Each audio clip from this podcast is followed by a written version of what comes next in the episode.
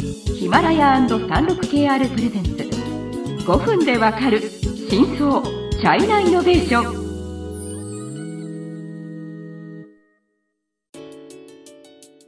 皆さんこんにちは。サンルク KR ジャパンの委員です、はい、日本経済新聞の山田です。はい、今回は、まあ、ドローンシリーズの最終回ですね。うん、最終回では、えー、と米中摩擦が激化している中、うんまあ、DJI とか米国市場での販売が難しくなってきている可能性はありますし、今後 DJI 産業がどういってしまうのかっていうのを、もうちょっとこう専門家の川上さんの、えー、と意見見解を聞きますので、えー、と引き続きよろしくお願いします。はい、川上です。よろしくお願いします。そうですね、あのーまずその米中摩擦激化する前ですね実は2017年の時実はアメリカ陸軍内部で最も広く使われているのは DJI のドローンでした、でもそれはやっぱりこう、えー安全保障上の懸念から中止させられた、うん。うんうんうんそのこともあって、はい。2017年ですね、ええ。でまあ2019年はまあさらにやっぱりその安全保障のそのことでまあ話題になって、うん。持ってるなんか800機とかっていうような、うん、もう待機するみたいな、こう、うんうんうん安全の審査をするのでそれまでにみたいなそういう話もあったんですけど、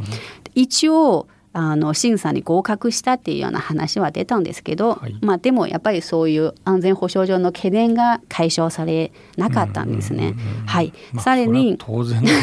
当然のことだと思いますけどね。まあね、はい。えー、とさらにまあ日本も実は海上保安庁ですね、はいははいいはい330機持っているドローン330機の中259機が DJI などの、まあ、DJI などの中国製であることが実は報じられました。はい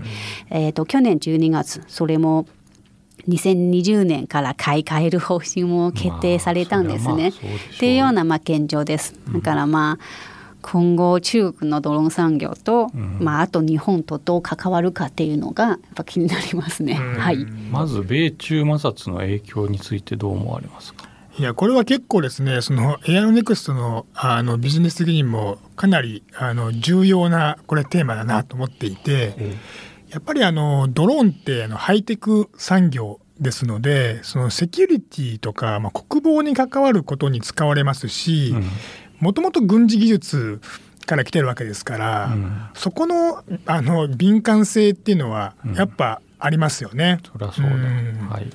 でまあ米中がこうドンパチやっている中にやっぱりインターネットの領域だけじゃなくてやっぱドローンっていうのもやはりこう入ってあの来ざるを得ないうんそうなってくるとやっぱり日本もそれにこう追随しなきゃいけないということでやっぱり日本でも国産ドローンをやっぱり支援していきましょうっていう方向にはなってきてますよね。まずその米中の方に絞って考えると、まあ、こんこのシリーズはまあ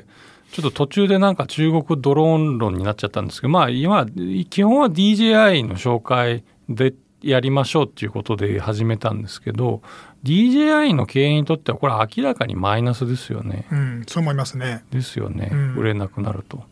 そうすると中国のドローン産業にとってそれは、まあ、DJI のみならず中国のドローン産業にとってもマイナスっていう理解でいいんでしょうかね。そう思います。なるほど。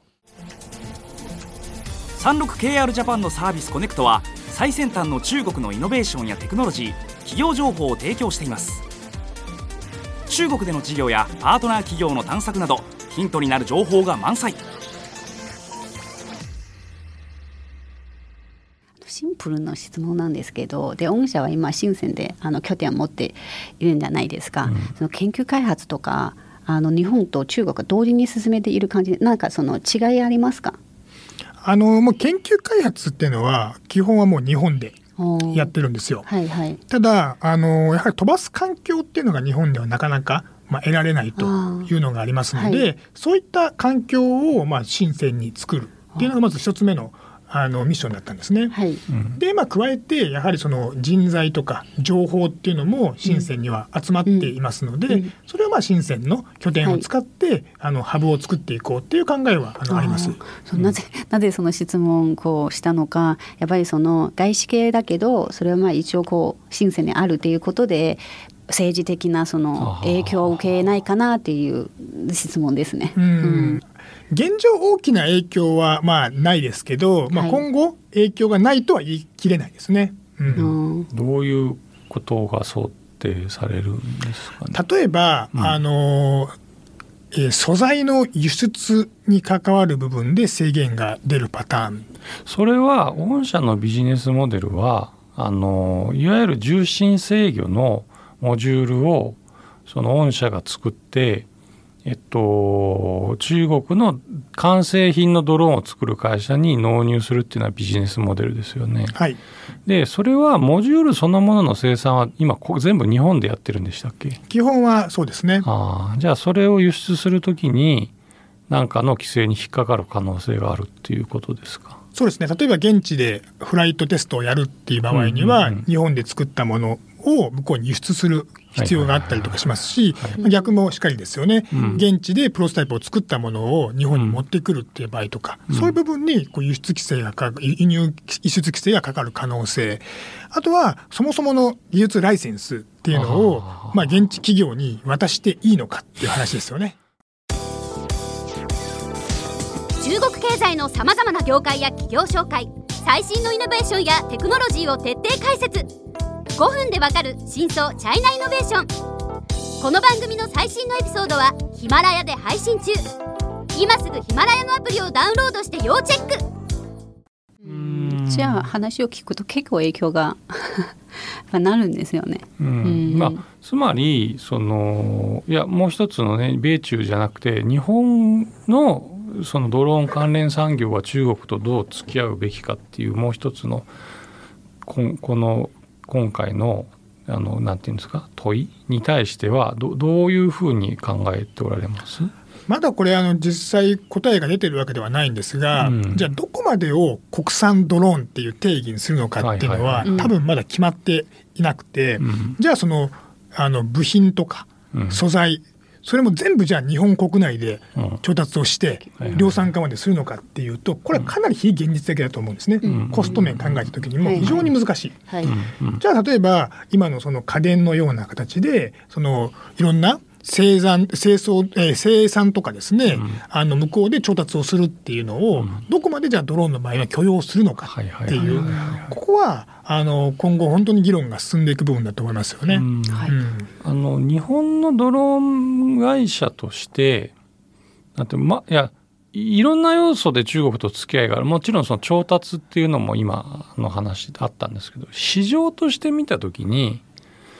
それはんまああの政治の対立で制約要因になりますよね。いやなり得ますよね。そうですね。うん。ただまあ我々はその、まあ、あくまでもメーカーではないという立場で考えるなとその現地でドローンの配送ビジネスが大きく立ち上がりはいはいそこに使われるドローンにその我々のその重心制御技術を使って量産化をしたいとえいう現地企業があれば、の収入はハードウェア販売の部分ではないんですか？厳密に言うと。ライセンス、うんそうですライセンスで。す。でそうするとその重心制御などモジュールそのものの製造はあくまでもまあなんていうんですかふ付随のサービスとしてやってるっていう理解なんですかねあ。の量産化のタイミングでは量産化パートナーを見つけてそういうことねやると。はいただ我々はプロトタイプあー試作品まではもちろんやってうん現実作まではやると。うんじゃあこれを量産化するにはじゃあどういった生産ラインでとかあどういう体制でやりましょうかそれをそれを全部日本でやるっていうのもこれなかなかこれなかなか難い。しいですよね。シンプルに聞きたいんですけど、はあなんで日本のドローン産業がな強くイメ 強くないイメージなんですけどこう自分のドローン産業をこう作られなかったんですかね？一つはやっぱりあのードローンの参入時期っていうのが結構遅かったっていうのはありますよね。もう DJI にある程度日本側の市場もうん。問われた後にやらなきゃいけないって言って大企業がやっていったわけですけれども、ただあんまノウハウがない中でやっていってもコストが高すぎるということで普及はしなかったっていうのはありますよね。はいはい。わはい。かりました。ありがとうございます。やっぱまあ 専門家いるだけで話がわかりやすく でよかったです。はい。うんまあ時間になりましたので、はいあの DJI と中国のドローン産業についての会はこれで終わりにします。はいまた次回を楽しみにしていてください。はい